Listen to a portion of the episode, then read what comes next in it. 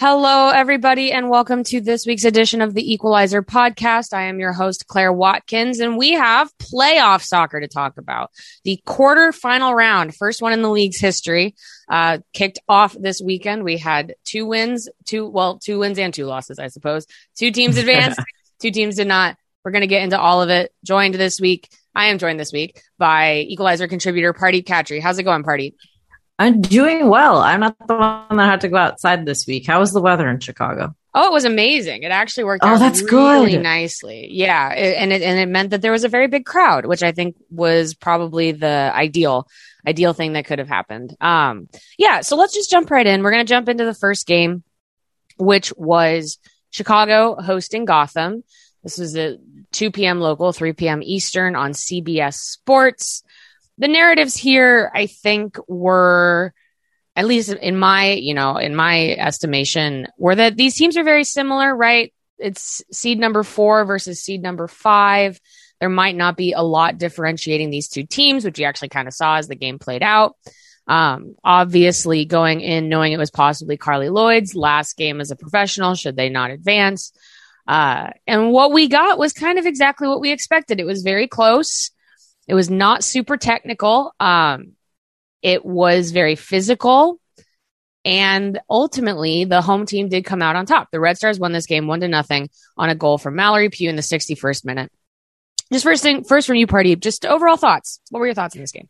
Um, you know, like you say, tight margins on this one, but I think the Red Stars as a whole were they were better. I thought the game plan was a little clearer, and Mallory Pugh lifted that uh, that match. The, I mean, she I think was the best player on the pitch uh, that day.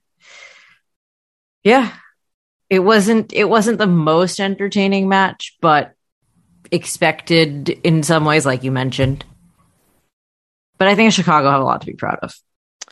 I mean, ultimately, to me, it seems like the differentiator was one team's game plan kind of worked and one team's game plan kind of didn't. And so there there's one element where there's sort of a with those kinds of games that are nil nil draws until someone gets the breakthrough. Um, sometimes it's like a mutual canceling out between two teams, and we saw a little bit of that, especially in the first half. But it seemed like Chicago's canceling out of Gotham was by design. Uh, and Gotham's canceling out of Chicago was a little bit more um, of them just sort of reacting to what Chicago was doing, meaning that Chicago came out very defensively minded, not shocking to anybody. Um, most specifically, in that the Red Stars, in order to sort of bolster their attack, I actually wrote about this for the site. So if anybody's curious for a written version of this, go, go over to the site and check it out. But um, Chicago has pushed their outside backs forward in some games to basically add an, another midfielder at times, uh, in Arin Wright because she can cover a lot of ground because she's very fast and can run very far. Um, they didn't do that. They had the outside back stay home. That was Arin Wright and uh, the rookie Tatum Milazzo because Casey Krueger wasn't quite uh, recovered enough to to play in this game, and they basically dared Gotham to get behind them. Played a high line. They played the offside game really well. Now the issue with that, as we all know, is when you go in with the first uh, mentality being to deny the other team, you can sacrifice a lot in the attack. So, my next question for you, Pardeep. Did it seem like Chicago was going to score? I, I'm about to say in the run of play, which is unfair because they did score in the run of play, but it was off of a turnover, a pretty uh, blatant turnover off of a corner kick. So Chicago got a corner kick. They actually have this nice little play drawn up. Mallory Pugh sends the ball in. Very nice catch by Kailen Sheridan, who throws the ball to McCall Zerboni. Sarah Woldmoe picks her pocket, sends it back to Pugh. They score. Did it feel like, though, Chicago was on the brink of scoring through something that they produced? Or do you think that they just got a little bit lucky pouncing on that one really golden opportunity?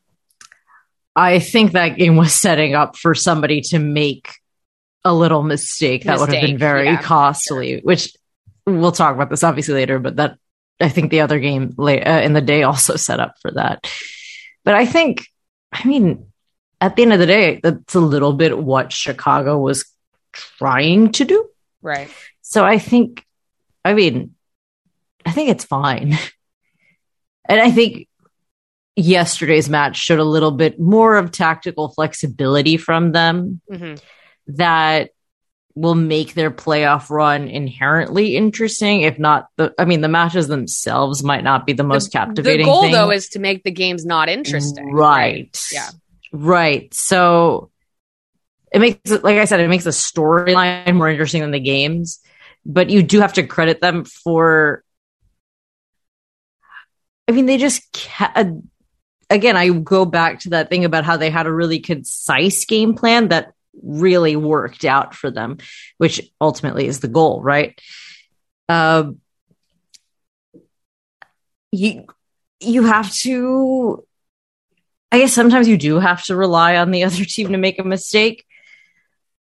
I feel like I'm repeating myself, but No, it's true. It's true. And sometimes the mistake doesn't come. I mean, Gotham similarly was waiting for Chicago to make a mistake. exactly. And They were both just never made it. one. Yeah. Yeah.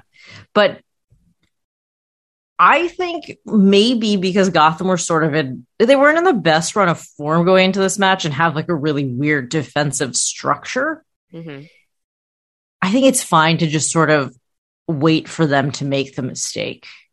I think it's really interesting tactic. I like I said at the end of the day to me it's sort of like a game plan that was really well executed at the end of the day.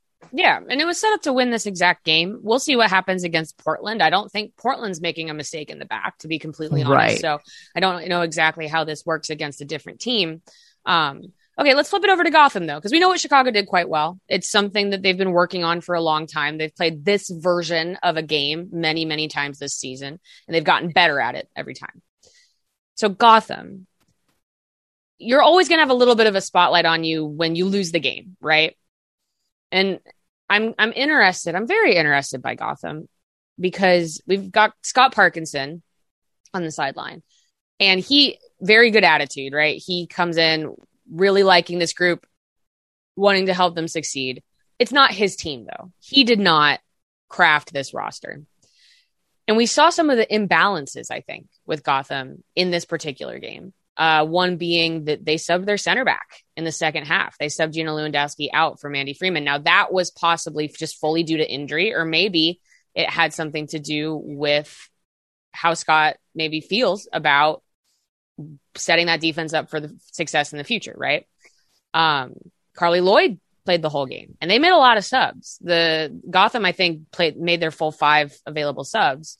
Um, even though we've seen that that attack has not always been on the same page, even in the past, right? Yeah. So, do you think any of this is a big deal, or do you think it's just a team in transition moving from one coach to another? Is there something you think Parkinson could have done better in that moment, I rather think- than other than just blow everything up the moment he arrived? um, I think in terms of just this game alone, I would have loved to see a change in the forward line at some point Yeah, or just earlier. It wasn't working for a long time. I think I- maybe he was a little slow to that, but I will say the moment Paige Monaghan came on, it seemed like Gotham got a spark on that right side. And so I was like, ha, it seems like maybe you would want to prioritize getting that player on the field and having them work with your speedier forwards to get in behind and, and force Chicago to, again, try to make that mistake. Yeah, no, to me, I overall really like the group of attackers Gotham has, but like you mentioned, I think the trio that started against the Red Stars, Onumonu Lloyd, Purce, that doesn't gel perfectly. Right. And I understand why you start those people. But I think if you look, it's a winner go home game, you should probably prioritize that above anything else. Get somebody like Paige Monaghan in a little earlier. Maybe they were, maybe it wouldn't have. I mean, look, you got to just try to get the result. Maybe you don't get it anyway, but you that that is probably the one thing. If I'm going to be a little bit nitpicky, that's where it's going to be. Yeah, I think my other my other one is um Chicago, and again, and this is a little bit where I'm like, for for Scott Parkinson, you know, he came from Chicago. He talked a little bit after the game about expecting it to be more end to end and a little bit more open. I'm not entirely sure why he thought that. Yeah. Um, those quotes were interesting to me. Maybe he just thought that Chicago wasn't going to be able to execute as well as they did. Um, but what happened is Chicago, as they have done frequently this year, they let Gotham have a lot of the ball. They operate um, off the ball almost exclusively, to be completely honest. Um, and and they hit on the counter. You can ca- kind of call the, the goal that they scored a counter, I suppose, but it, it was more of a turnover. But um, why? And this is an answer, I, I, a question I don't think has an answer, but the midfield that they had set up with Nahomi Kawasumi, McCall Zerboni, and Allie Long. Now it's clear watching that midfield that um, McCall Zerboni is there to set a physical tone, and she's very important defensively, as is Allie Long. Um, they do a good job of disrupting and defending, and they were on Vanessa DiBernardo and pretty much took her out of the game. But when they had that ball, and, and yes, Allie Long's a great passer, but she's not always a forward passer why not Jen Cudjoe? She is the player that would be really she, her on the ball skills are are exceptional. She's a good passer.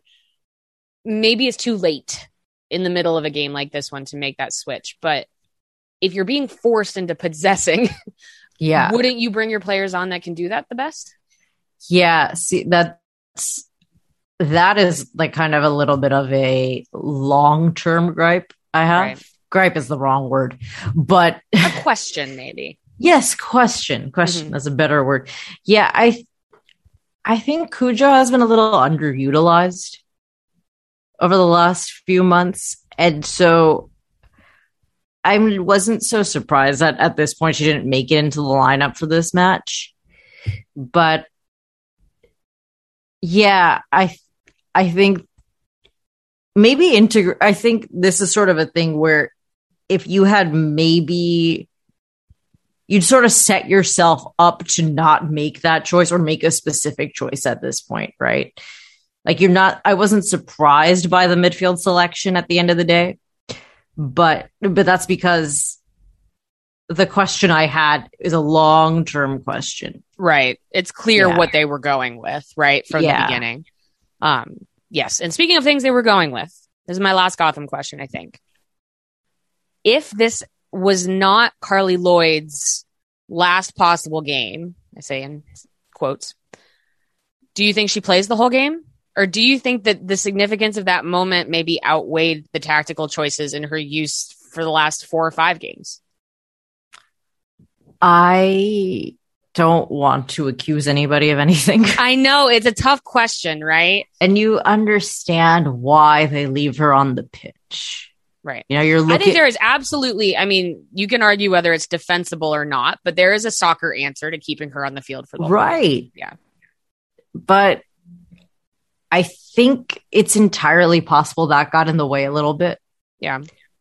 And I think for somebody like Scott Parkinson, if you're going to take the, if you're going to calculate the risk of that, it's okay to do it because you can still just say, well, this isn't quite my team yet. Right. Oh, yeah. This isn't really my vision yet.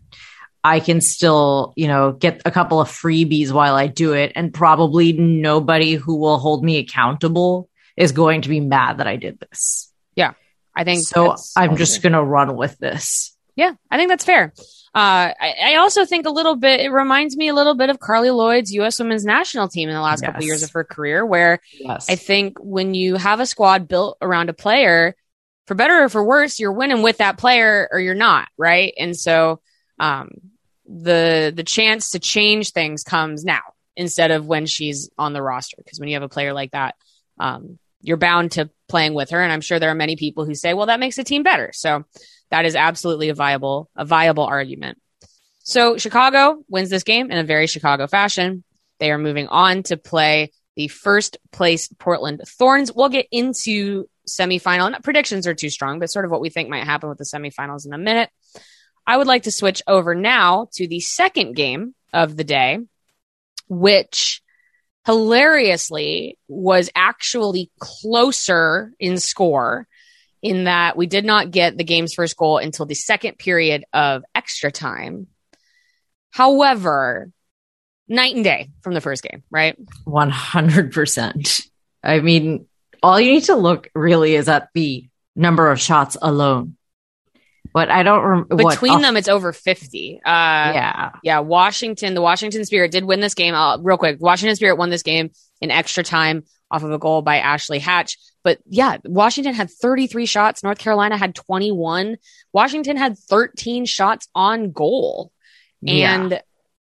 they just could not hit the back of the net and the narrative why is is pretty obvious. Why don't you go ahead and talk about it, Pardeep? Yeah, the uh, goalkeeping masterclass from yes. both keepers, Aubrey Bledsoe and Casey Murphy. It was just remarkable yeah. what we saw from them. I mean, it was pretty remarkable for starters that nobody had scored because, quite frankly, there were a lot of really great opportunities, particularly in the second half of the before extra time. Those two were just unstoppable to a point. And really, look, Casey Murphy did concede the goal at the end of the day, but other than that, was more or less flawless. It was pretty heartbreaking to watch. Yes, that the one, the, the one little one rebound giveaway. she gives up, yeah. right? Um, yes. Now, yes, let's talk about that a little bit. I guess so. I, I didn't get to watch this one live because I was at the Chicago game. I, I went back and I and I watched it at home later that day. Um, it seemed to me like also, yes, there were a lot of shots, and yes, people were getting into good positions, but I saw some of these saves that the goalkeepers were making, and this is something that I think is really interesting when you talk about defensive organization is these are some there are some really good attackers on both of these teams, right? Um, there's uh, obviously North Carolina's got Amy Rodriguez and Debinha and Lynn Williams and Jessica McDonald. Washington has Trinity Rodman, Ashley Hatch, Ashley Sanchez, just really impressive attackers. But it does seem like those shots, and I'd have to look at a shot map to, to get a little bit closer to this, but some of them spatially, they were crackers, but they were being taken a little bit further away from goal, which rendered them savable shots, you know? And so fair. I, I'm, I'm curious what you think, Pardeep. Is it yes, both goalkeepers had very, very good matches. But part of what makes those goalkeepers so good is it seems like they have perfected with the defense in front of them over time, moving in such a way that renders shots savable, which is ultimately what sunk North Carolina, which is that I think Murphy was kind of screened on that Rodman shot by one of her defenders, which meant she wasn't able to grab the ball cleanly. Um, so would you say maybe first impression, second impression? Not a game where you're maybe like, yes, this is super defensively organized. But do you think it might have kind of been in a sneaky way? Yeah, that's a fair point. I mean, there i mean the other thing about this match is that a lot of people had really good games it's it wasn't just the goalkeepers yeah and that's one of the things that made it really fun but honestly, it was this really interesting, like tug of war almost. And I think, I think that's a really, really fair point. I mean, I think the spirit, I think over the course of the season have at times been a little bit better defensively than the courage. Absolutely. But, but the courage so, came to play. Like that's the other they thing. really did. playoff courage is special. And it yeah. made you really happy they made it, right? Because Yeah, I was thrilled to see them rebound because they had been in a poor run of form for a really long time. Right. And then I mean, it has been a it's been really a heck of a season for them. Right. Just with everything. But to see them rebound and to really I mean, they went all the way with that match yeah. They really did. They it really every single element of this match from individual performances to collective performances made you just really happy that this match existed. Yeah, absolutely. Exactly like as it was. And it was it was funny to to watch. I did know I did know the result when I watched it, but you do watch it and you think, "Oh my gosh, North Carolina, really? It's going to be North Carolina again. like it, it throws kind of your your order of what you think is going on this season on its head because there were momentum shifts in this game. It seemed like there were portions of the game where Washington was really on the front foot, portion of the game where North Carolina was really on the front foot. And again, credit to the defenses in that they sort of weathered the storm every time. And yeah, you want to you want to give props not only to the Washington back line that's been very organized, right? Um, but the center back duo of Abby Erceg and Kaleigh Kurtz, they've really struggled to find a center back next to Erceg that can keep things calm back there. And it feels like that spine between the two of them and Casey Murphy. If those players still want to be in North Carolina next year, that's something to build on, I think. Oh, 100%. A wonderful foundation for them to just grow. Yeah. That exactly. I think, right. This courage came into this game re- finally sort of letting sort of the difficulties of the past be in the past. Right. Now, I think for them, it came a little bit too late in the season, which is understandable. I mean, Lynn Williams did actually talk about this. Well, and they they're still but, a little bit snake bit in front of goal. I mean, it's there's some stuff that is much better. It it's you wish they had another half a season to figure it out. I think. Yes, um, even like another three games might have right. been better for them. But really, I think they just sort of found themselves this new version of the courage a little too late, but right. just enough to show up for a really wonderful playoff match. Right. And, and they have again, a lot to be proud of, I think. Oh, for sure. And well, well I think I do want to mention, I do want to talk a little bit of that part, the emotional element for sure. Um, but uh, yeah. And you even think of the trade that brought Amy Rodriguez into North Carolina, and you make that kind of a trade, and then immediately you have a lot of off the field turmoil. Your coach is gone it takes time to build that kind of chemistry and rapport. And it just seems like they never really got a chance to do that. Um, and it seemed like Washington had that edge, maybe. And th- that goes back to some of the stuff we talked about with North Carolina last week, which is that they have these veterans that are so solid. And it seems to me like they have begun to really figure the defense out again. But without Sam Mewis, that midfield still just could not. Uh, this is actually maybe unfair to say they couldn't connect, but Washington did it a little bit better. Maybe is is what I'm saying, and it seemed yeah. like Washington's connectivity reminded me a little bit of their game against the Dash last week. In that you're like, you guys just got to get one on frame here, right? Yeah, not even on frame, but just like a little bit. But maybe that's the Casey Murphy of it all. So I don't know. Yeah, I don't know who to blame. Fair fair. But I think there's a really interesting point to be made about sort of the squad chemistry and the spirit have had obviously off the field um, issues. Or actually some of it was on the field too who are we kidding when your coach gets fired that is an on the field issue. Sure. But i think there was a i mean probably the timing helped a little bit. Um this group, there has been less turnover in this particular group of players, though, than at the courage. And I think that just, that definitely helped them. Yeah. Um, yeah, Washington looks really good. This one was a grind. Uh, really important to be able to win these games, including the ones where you feel like you're really executing quite well. And also just a whole, a whole match day of, of very thin margins. And that's great. That's great for the NWSL. Absolutely. I would rather justifies the decision to have more than half of your teams in the playoffs. Exactly, exactly. Where it felt like it could go either way in both games. Um, last Washington question.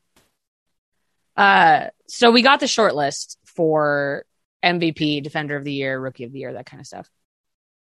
Now you're not supposed to let playoff games affect your your thinking on this, but okay. maybe another illustrated point in this game. Um, should Trinity Rodman have been an MVP candidate and not just a rookie of the year candidate? She adds a lot to that team. She really does. Yeah. It's true. Maybe she should have, but there are a lot of people that actually reasonably have cases to be the MVP this year.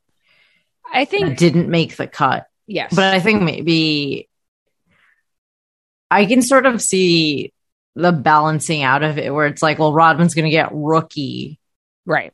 So we'll let maybe somebody else who isn't eligible for other awards get it. which I don't think is really a justification for leaving her off it, but it what it is really a commendable rookie season from her. Yeah, for sure. We'll talk actually we'll talk more about the, Yeah. the short lists in, in the second segment, but yeah, just a thought. Um so Although I think quarter- my pick still from them for the MVP is Andi Sullivan. well th- well I do want to maybe this is this is a good this is a good conversation for the next segment. So so hold on to Okay, that thought. fair Hold enough. But um so we had two games, two very close games. Except and this is a very reductive way to look at it because we both saw the games, we both saw the ups and the downs of, of all of this. Oh, wait, actually, you know what? I'm, I'm getting ahead of myself. The one final thing I do want to talk about is I want to talk about North Carolina um, and Sean Nahas, their their interim head coach, and he spoke after the game, obviously, and it seemed like it was very positive for North Carolina emotionally to make the playoffs. Um, I think ultimately you can say the quote unquote better team won in the quarterfinal, but um, I I was struck. I was struck a little bit. You know, he he was a little bit emotional after the game, talking about how Abby Erceg stepped up in a leadership role in a very big way. Basically, said she took the team on her shoulders. Um, he talked about the the applause that the team got from Spirit fans about this idea of of larger league solidarity once the game is over, and I think that was very cool. And when you talk about a club turning the corner, now I don't know what North Carolina's roster is going to look like next year, and and this is not something coming from something that I've been heard or anything, just to maybe assume that there are some players who had this experience this year and said, "Hey, actually, I don't want to be here anymore," just because that's a tough thing to go through and and stay. Um, but it does feel a little, a tiny bit like a turned corner, or maybe a next page. I don't know. Do you think that going through at least that really positive collective experience of having that game go well for them helps set the tone for next year? Yeah, I think it fully solidifies that they have begun this rebuild and not Yeah. just obviously a rebuild on the pitch, but this really emotional rebuild. I mean, I I remember Lynn Williams, she in her pre-match comments on Friday said that it was a really difficult time for them right after the um, news about Paul Riley came out and he was fired. I mean, you can you could. She said that they were both physically exhausted and mentally exhausted, and that players would right after the game ended just cry, Mm-hmm. and that I mean, and obviously we you can just look at their schedule. You saw that they had really quick games back to back and a playoff push. That's a really really tough thing to balance, and they lost three of their first four matches after his firing. Right. So, and she basically posed it as they had the choice to either start the rebuild later or start it now. And I think between both making the playoffs and obviously drawing that uh, uh, drawing them uh, against the Portland Thorns that enabled them to be the beneficiaries of the Spirit result last week, and then taking this match really to the end and giving it their all it has to probably feel like a relief that that process has begun in every respect. Right. Yeah. It's a foundation upon which to build, which I think is a, it's a better place to be rather than feeling like your old um, mentality or persona is still crumbling around you. So I think it's I think it's good. I do think we're seeing the the new courage emerge a little bit from, Yeah. from the rest. Of the. I'm very us. happy for them. Yeah. I'm very happy for them. I, I hope they get some some well deserved rest. Um, yes. so now get now getting to the the bigger picture. We had these quarterfinals for the first time. I thought that was great. Close games. I love that the postseason is three weeks long. I think Me that's too. awesome. Really enjoy it. I love the postseason. Love living in it for a little bit longer. However, semifinal round is just one, two, three, four, just like normal, just like uh, every other year. Semifinals are, uh, you know, one versus four, two versus three, right? However, now these teams, three and four, are coming off a playoff win. is this actually harder for the teams that got the bye in terms of momentum than it would have been in past years? Or do you think the time off negates that? Maybe this is always the this is always Big the question, right? balance. Always yeah, balance, it's yeah, you have the bye. Is that actually a good thing or a bad thing? right. And maybe for the thorn uh, thorns it isn't. But the only reason I would say that for the Reign is because they have to play the spirit, and the spirit with that match on uh, and before that a really wonderful run in October. hmm I feel like if anybody's going to be the beneficiary of momentum, it's going to be them. Going to be Washington. Yeah, Yeah. They did, I mean, they did have to play 120 minutes of soccer though, so that can, and they lost Tori Huster. Yes. And and that is also we don't know exactly how severe that is, but I certainly cannot imagine she'll be ready to go next weekend. So um that's a big loss for them as well. Yeah, I'm fast. I think it adds a, a cool new wrinkle actually to these to these semifinals. Me which I think is is great. All right, next question. Quarterfinal round. Home teams won. Home teams won. Do you think that that is a coincidence, or do you think that it's possible that we might get a, a home team sweep in this upcoming round as well? Hmm. Huh. That's a good question. I don't know that it's a coincidence, A factor, maybe. but right, it's sort of, yeah. I still think that the home teams might win in the next round, but I It could just be because the higher seed is the home team. Right? yes, I mean, but I think it's just because I would rate the Reign over the spirit, especially after they played 120 minutes, Mhm. which I know slightly sounds like I'm negating what I said before, no. but I don't think it I, does. No, I see what you're saying. Um, and I think the Thorns can still probably. I I would say that they're the favorite against the Red Stars. I think that's more History about would on the dictate it, right? yeah, for sure, for sure. Yeah. So, but I think you could make a reasonable argument, even with or without the home field advantage, that those teams are the favorites. Yeah. So it's just an added element, maybe in their favor. Yeah, but I mean, you obviously understand the incentives for wanting to play at home. So, Absolutely, yeah. And it's a big, big trip, right, for both away teams. They're coming. We would go into the West Coast.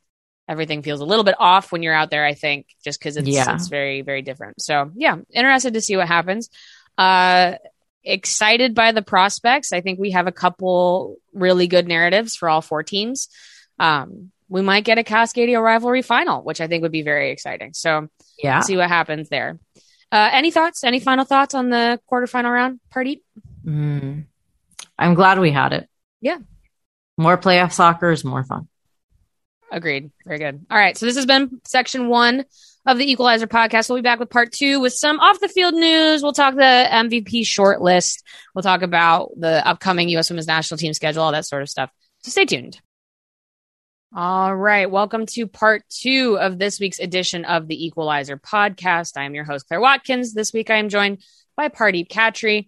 This second part, you know, we got the two big games in. Um, we're going to talk about just some other stuff going on, end of season stuff, uh, a hire, all of that sort of thing. Um, please rate and review this podcast. I'll just do this real quick. Please uh, give us a five star rating, give us a review. It helps people find us.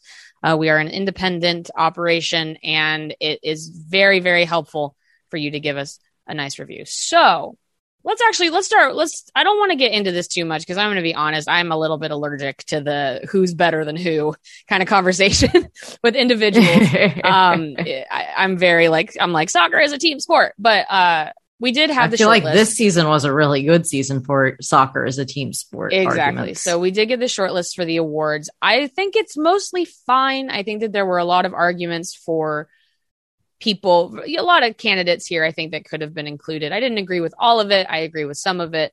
I think it's a, a decent decent list here.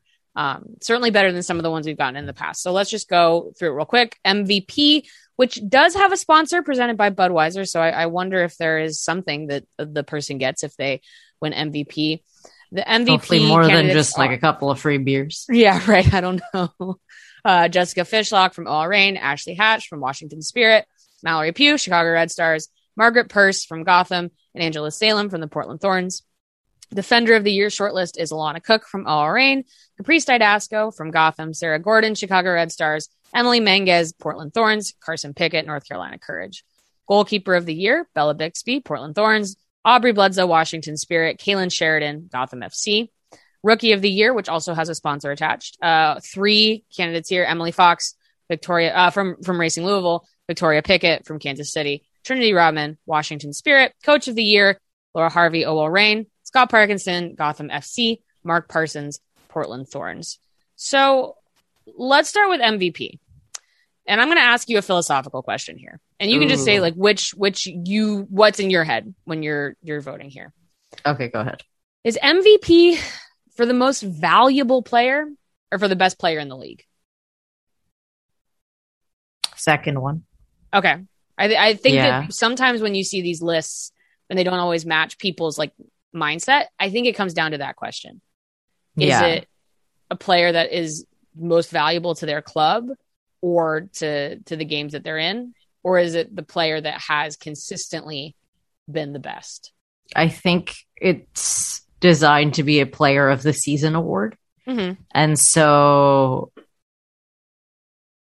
I mean, I think people tend to, well, I, well, I won't speak for other folks, but, uh, I tend to think of it as the second, Mhm. but I think MVP and best player of the year tend to marry well together. You know, because you know, I find that maybe the best player is also extremely valuable to their team and maybe is the most valuable player on their team and then maybe is inherently the most valuable player. You know? Yeah. I think, I, I think uh, it, yeah, it's an interesting question, right? Um, it is. because if it's called I haven't- MVP, I haven't even filled out my ballot yet, so I'm going to be keeping yeah, this I, in mind. I, I certainly, I certainly contributed to the voting for the short lists. I got some of my people on there. I didn't get all of my people on there, but um, yeah, I haven't, I haven't fully, fully voted my final picks yet. But um, I think it'll be easier to fill out a start a best eleven this year than than Yes. making those choices for the MVP shortlist because it's a little bit more positional. Um, so you can just sort of form a team of all of the people that you think had the best years. Um, yeah, I mean the thing it, it is interesting when you have these arguments though, right? Where you have a player like mm, Midge Purce, right? Had a fantastic year. But you could say, I'm not sure she was the most valuable player on her team. You know, you could say maybe that's Ifeoma Onumonu. Um, yeah. Same with uh, Ashley Hatch. Is Ashley Hatch the most valuable? I mean, she's the Golden Boot winner. Is she the most valuable player for the Washington Spirit? Is that not Trinity Rodman or even Aubrey Bledsoe? Who, I mean, both of those are represented in the other in two other categories. Um, and then I think that you have this mix of you want to have goal scorers in there, but it hasn't been an amazing year for attackers. So who's the best who's the best candidate? And so I I I have to be completely honest, I haven't made up my mind yet. I don't know who I like the most out of this list. Um do you have a a couple names or one name or two that sort of stick out to you? Well, one that sticks out to me is Jess Fishlock. Also, Angela Salem. Both of them stick out to me because I actually think they. I think Salem was really on a team that was all about being uh, uh, soccer being a team sport. That was really just a great season collectively by the Thorns. Um, but the two of them, I think, marry they they marry the uh concept of being the best player this year and the most valuable player this year for their teams and then inherently in the league. And I think that's probably what you want out of this player of the season award. Sure. So those are those are my two contenders right now. When I finally fill out my ballot, I will probably just wing it. I'm kidding. Yeah, I mean, you kind of have to when you're when you're you you compile all of your data and your notes and all that stuff, and then you kind of have to go with your heart, right? Um, yeah. So snubs, you know mine. I think Meghan Klingenberg's been amazing this year. I don't understand Yeah. how she doesn't make Defender of the Year or MVP. I Um, know. I was surprised she didn't make defender at least. I, Yeah. I you know, Um, Onumonu you mentioned. right, that's another Well, one. if you're going to pick a Gotham player, that's for me the pick. Yeah, right. Agreed. Um, I, would said say Sullivan earlier. Andi, yeah, right. A couple, a, a, number of really good players, especially from these top teams, right? These teams that have been playing quite well. Um, there's, it's redu- this whole thing is reductive, right? To, to, to point to one person and say you are the best one. You know, um, us soccer nerds want to be like, here's all of the reasons why this occurs. You know, but um, yeah, I, I, don't know. I think uh, Casey Murphy for goalkeeper of the year. Um, yeah you know, I'll be honest, and I didn't even think of this until after I voted for my shortlist. I did vote for Kailen Sheridan. I think she's had a very good year. I, I, the thing that I didn't put in there that I maybe should have is I did find it slightly disqualifying for the people who went to the Olympics. Mean, she is the one Olympian who did make this list. Um, I think you could have replaced her with Casey Murphy. And that that's why she didn't end up making my short list actually, yeah. because I was like, she just spent a lot of time out. That's nobody's right. fault. She just did. Well, it's not her fault anyway. Right. It's somebody's fault. It's just not hers. Yes. And so I think that that, and there are a number of players who have had amazing seasons, but they just didn't play quite so much. Um, that's another one I'm a little bit not surprised because she's very well respected, but Emily Menges had a slow start to her season just due to injury.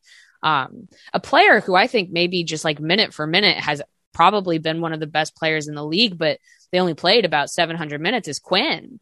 But yeah, it, it's just not not enough playing time. Um, speaking of not enough time, I'm a little bit when I saw Scott Parkinson's name, I was like, okay, yeah. um, interestingly yeah. enough, when we were voting, they did not actually have the option for coaches who had left. Yes. It was only the coaches who had come in. So, for example, like Freya Coombe was not on that list. Marc Skinner was not on that list, and I don't I don't know if those people would have gotten votes anyway. But um, it was only the people who were currently coaches who were eligible for this. Um, a rough year for coaches. Uh, I, I yeah. get that, but yeah, the Scott Parkinson one, I was like, well, I mean, sure, I, I, I right. Suppose. Parsons and Harvey are the easy ones, right? I think maybe if you're going to pick a coach who came in mid-season, well, Harvey's one of them, obviously. I, Chris but, Ward, though. Oh, Chris I, Ward, yes. Yeah, I put he was on my short list. He was in my yeah, same. I think. Yeah. Um, I actually cannot remember who I picked for three now. That's funny. um, but yeah, but it so wasn't think, Parkinson, right? So no disrespect. No, of course, of course. It's just it, it's odd year, odd year for it. Yeah. Did anybody vote for Parkinson thinking, oh, you know, this can also be like a sort of Freya Coombe appreciation award? Yeah, because maybe it's was, like a it's like a tandem thing. Right? It's like I can't vote for you, but this is the closest thing I like what you did with Gotham this year. yeah, right. Maybe. Yeah, that's true. Um, so yeah, I, I, I talked about Kailen Sheridan as as an Olympian. She's the one Olympian on the list. We got no U.S. Olympians on this list, and I actually think no that Becky is, Sauerbrunn for no defender Becky of the year. I know she probably had a heaved a sigh of relief when the list came out. Though actually, you know, this I had the funny thought having watched uh, Portland's recent run of form in the defense, and I'm like, I actually think Becky Sauerbrunn might be having an underrated year. oh is, yeah, uh, a funny thing to say, but progress, right? It's it For feels sure. to me like that means more people are watching more games that we didn't just get a rundown. MVP wasn't Megan Rapinoe and Carly Lloyd and and Lindsey Horan and all of these names that people know. It it seemed like it was not perfect, but more thoughtful than years past, right? Right, for sure. I mean, it definitely came from a group of people or a group of voters that had actually watched a serious amount of games this year. Mm-hmm. All of the people that ended up getting nominated, for the most part, I think, I mean, they all had really great seasons. I know. I, I feel all, I, I will admit I've, I've flipped around to feeling kind of bad for Ashley Hatch because a lot of people are like, why is she on this list? And I'm like, well, all she did was win the golden boot. So yeah, sure. But I, I mean, mean right. Like all of, yeah. yeah. All of them have qualifications to right. be Yeah. Exactly. Right. You're not, I mean, it's not what it, it was only two years ago where the best 11 was rough, just outrageous. Yeah. But I, it spawned I think, conspiracy theories. yeah. yeah. I mean, what like every single player in the league, including the people that were on the best 11, yeah. were like, why are these people on the best 11? People who are on the best 11 were like, why am I on the best 11? So, really, a lot of progress from there. I think at this point, if you're going to be like, well, who? Why is this person on the list? It's a you're being a little bit nitpicky, not doesn't not unnecessarily so. I think it's but, a good discussion. I mean, it's kind of the point right, things, right? Right. It's good nitpicky. Yeah, exactly. Informed, exactly. Yes, exactly. Yes. It's rather than just feeling like people are sort of shooting from the hip for their for their favorites, you know. Yeah. Um, yeah, very good. So yeah, that's a little bit of a wrap up. We'll we'll find out who ultimately wins the awards. Uh, we will pro- we promise to fill out our ballots. Uh, oh, we will. Uh, that will happen. We will try not to be swayed by postseason results, but uh, there were two MVP candidates that scored yesterday, so they they did at least get front of mind, perhaps, uh, just in terms of what they've been doing all season. So a couple of other little off seasony things. Um, a big one, and a big one that is going to lead to another big one, is Portland Thorns announced their new general manager. Now, this is the first time the Thorns have had a general manager just for the women's side. Um, as everybody knows, Gavin Wilkinson was running both teams. He stepped away from the Thorns after being implicated in that report about Paul Riley. Uh, and they have gone in a different direction. They announced that they have hired former Portland Thorns goalkeeper uh, and and former Concacaf uh, women's game head uh, Karina LeBlanc. Were you expect? I mean, it, it it was a name that surprised me, but in many ways, I guess made sense, right? Right. I don't think we were expecting this announcement. I mean, Karina LeBlanc herself said that it happened quite quickly. But if you're going to look for somebody who is qualified for a job like that, Karina LeBlanc fits those qualifications. Mm-hmm. Um, and it's a it's a really pivotal role right now in a lot of different ways. Uh, obviously, like you said, they've got to find a replacement for Mark Parsons. Yeah, and sh- so she's going to. That's probably going to be one of her first tasks. They've had a lot of time to do it. Obviously, he gave them a lot of notice that he Mhm. would be gone at the end. So I'm curious to see I'm curious to find out about the process, which I'm sure they probably won't give us information on now, but It- that's it- fine. the announcement of LeBlanc makes me wonder if they haven't made progress. No, if they if they have made progress, though. I wonder if this is the first announcement of. We might get a bigger picture relatively soon. I might think if they're starting to announce things, right? Yeah. Well, if that's the case, then was their ge- was their new general manager not that involved in hiring Yeah. the new coach? I don't know. That's a really good question. Yeah. Yeah. and I don't know if that's a good thing. And I understand that this role uh became available very quickly and very suddenly. But you know, I I guess we'll see. You Well, know, I- it's not the best thing if the general manager didn't have some actual input on Sure. who the coach was. Well, I, I also want to open this up because you put a very good piece out. Was it this week about the the processes of hiring at, in the NWSL? Yes. Um, Yeah. talk a little bit about what you found when you were looking into what those rules actually are and and how those processes work because i think what you found was there's not a lot right Yes, yeah. Um I had been very curious because uh Lisa Baird when she was a commissioner during a very run of the mill media availability in August just casually mentioned the rule uh that the NWSL does have a Rooney rule. It is shrouded in mystery. I found out that it's not that extensive. well in a rooney rule that didn't was she specific on that it needed to be a, a woman candidate or a person of color candidate She was very vague when she talked about it during that media availability. yeah.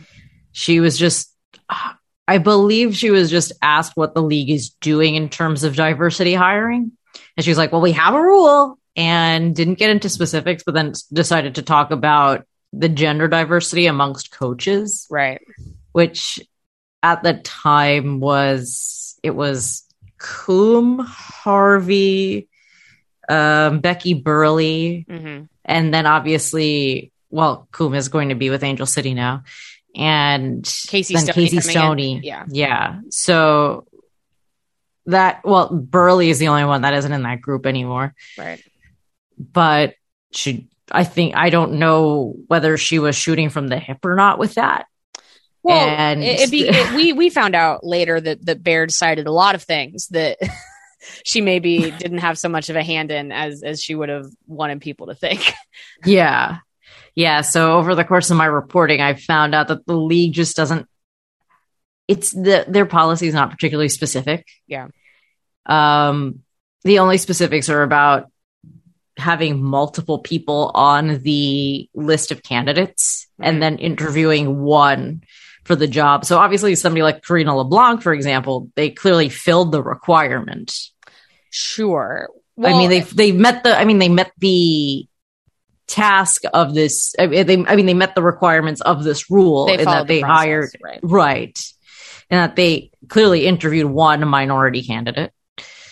Uh, they weren't specific about what Who type of candidates were would be included, Right. but I have been told for a very long time that the league is working on creating a more robust policy hmm yeah, they seem to still be in the process on that. I would love to find out an update on that whenever they have it. Yeah, But- it's important because there's going to be a lot of hiring in this off season, clearly. Mhm. So the thing that you don't want and the thing that we have seen, right, is sure you have a list of, of candidates and those can- that list of candidates might actually be diverse, but then you hire your friend. And so that's Yes. that's the thing that I think the the NWSL needs to when you talk about needing to get more specific, that is the thing that you need to try to to ward off a little bit. Um, all right, so here's here's my last question about LeBlanc because we talked about right, she has confederation experience, if not front office experience, exactly.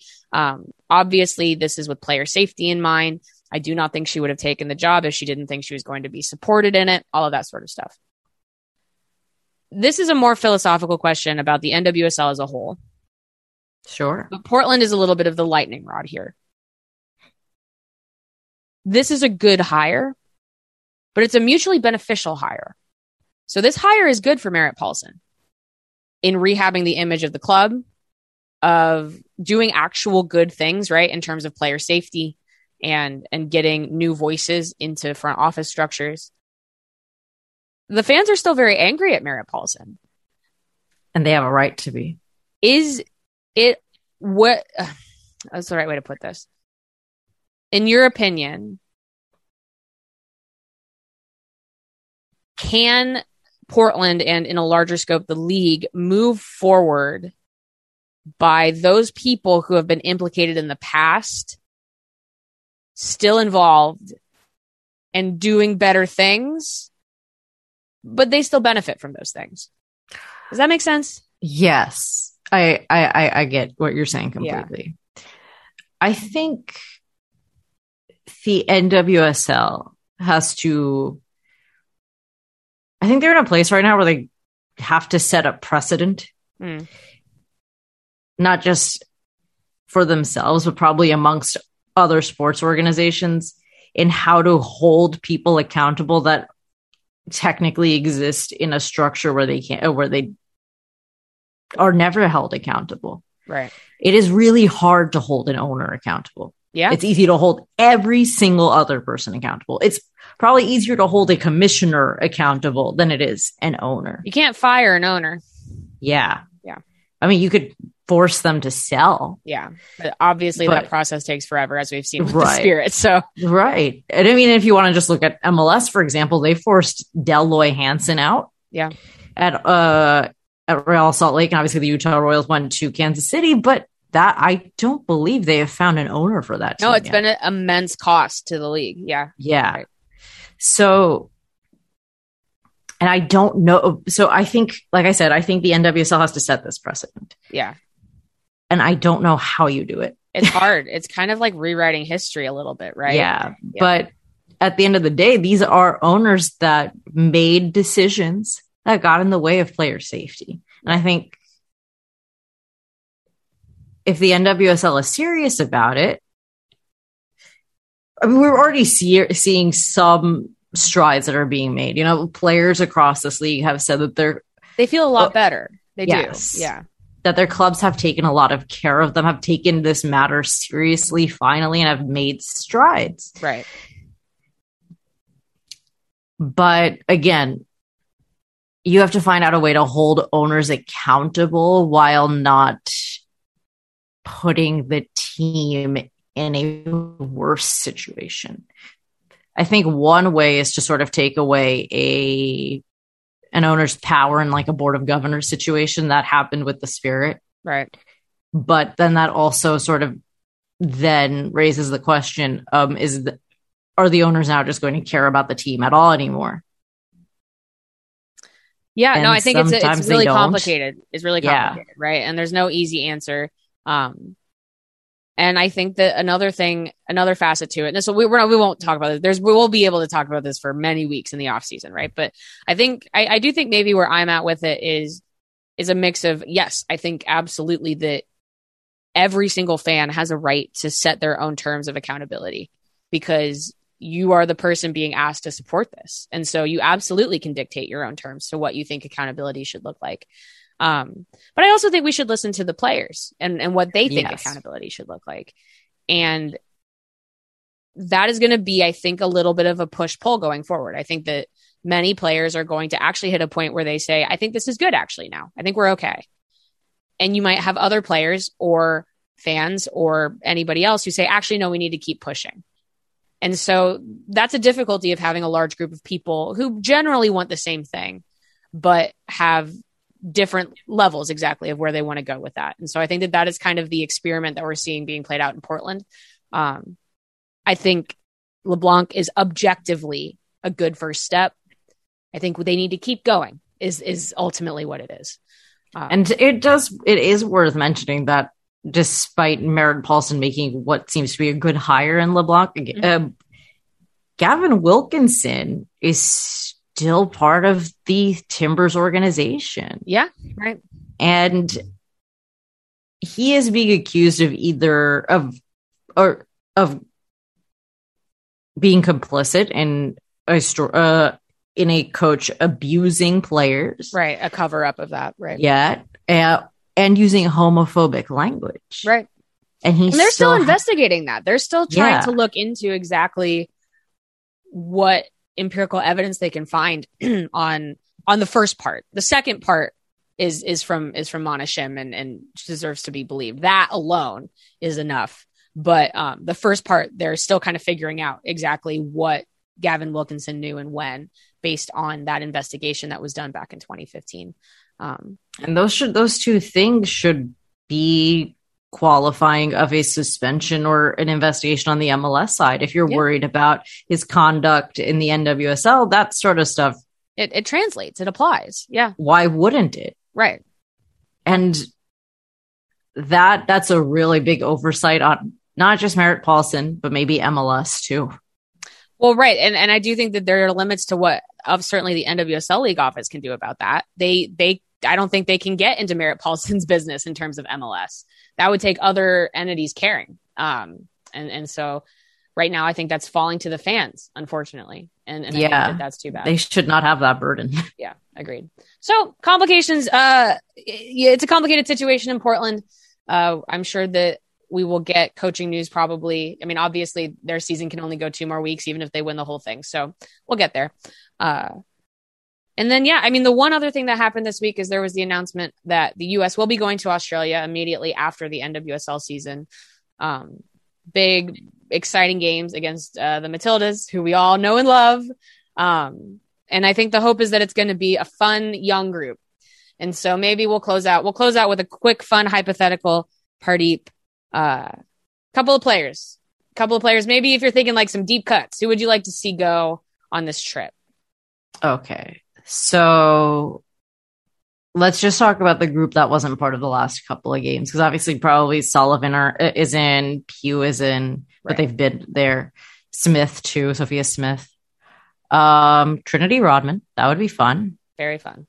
Um, this is kind of not the same thing, but I would love to see Alana Cook finally get some real minutes with the USWNT. Sure.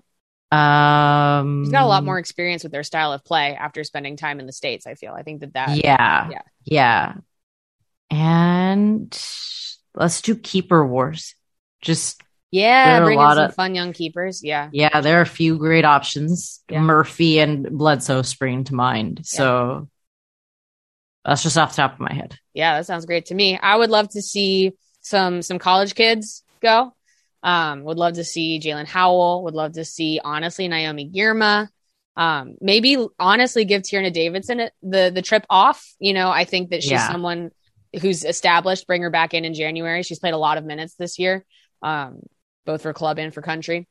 Uh, For sure, give give some of the veteran players, and Davidson at this point is close enough to that. Yeah. Give them give them give them the option if they want to take it off, they can. Take And then I off. think they should call in the the the best outside backs that have played in the league this year. I think they should call in. I mean, honestly, I this would be wild, but Kling has been the best outside back in the league. Uh Caprice Dydasco has Yes. been very good. Carson Pickett has been very good. There's a Yeah. wealth. There's a wealth of outside backs there. Yeah, Um, definitely reward the players that have played really well in the NWSL this season. Just Right. give them a shot. Look, there's no harm in inviting all of these people. I think. Right. Agreed. Um, so yeah, I would love for Just it to go be- nuts, Vlatko. Go yes, nuts. exactly. New faces, blank slate, just uh, kind of mess around with with whatever you want to mess around with in terms of formation. Um, the Matildas play wide open anyway, right? So you're going to get pulled into a wide open end to end game no matter what. So you might as well have some fun with it. I hope Embrace they're it. fun. I really hope that they have a good time and the Matildas have a good time and the fans down in Australia have a good time. And then they shake hands see- and say, we'll see you in 2023, right? These games are calling like that. They see they just deserve the good vibes. They're Yeah, setting up exactly. perfectly for just some fun soccer. Everybody's having a good time, and then we call it and we go home. That's right. Exactly. Very good. Well, we covered a lot of ground today. This was great, Pardeep. sure Thank you did. so uh, yeah, this has been this week's edition of the Equalizer podcast. I am your host, Claire Watkins. Thanks again, Pardeep. Shout out to our producer extraordinaire, Jacqueline Purdy. Uh, shout out to Blue Wire Podcast, our distributor. We will be back with semifinal recaps. The final will be set. Uh, and I'm sure, as always, there's some news coming down down the pike that we just have not, we're unaware, but we will find out uh, this upcoming week. So thanks everybody for listening.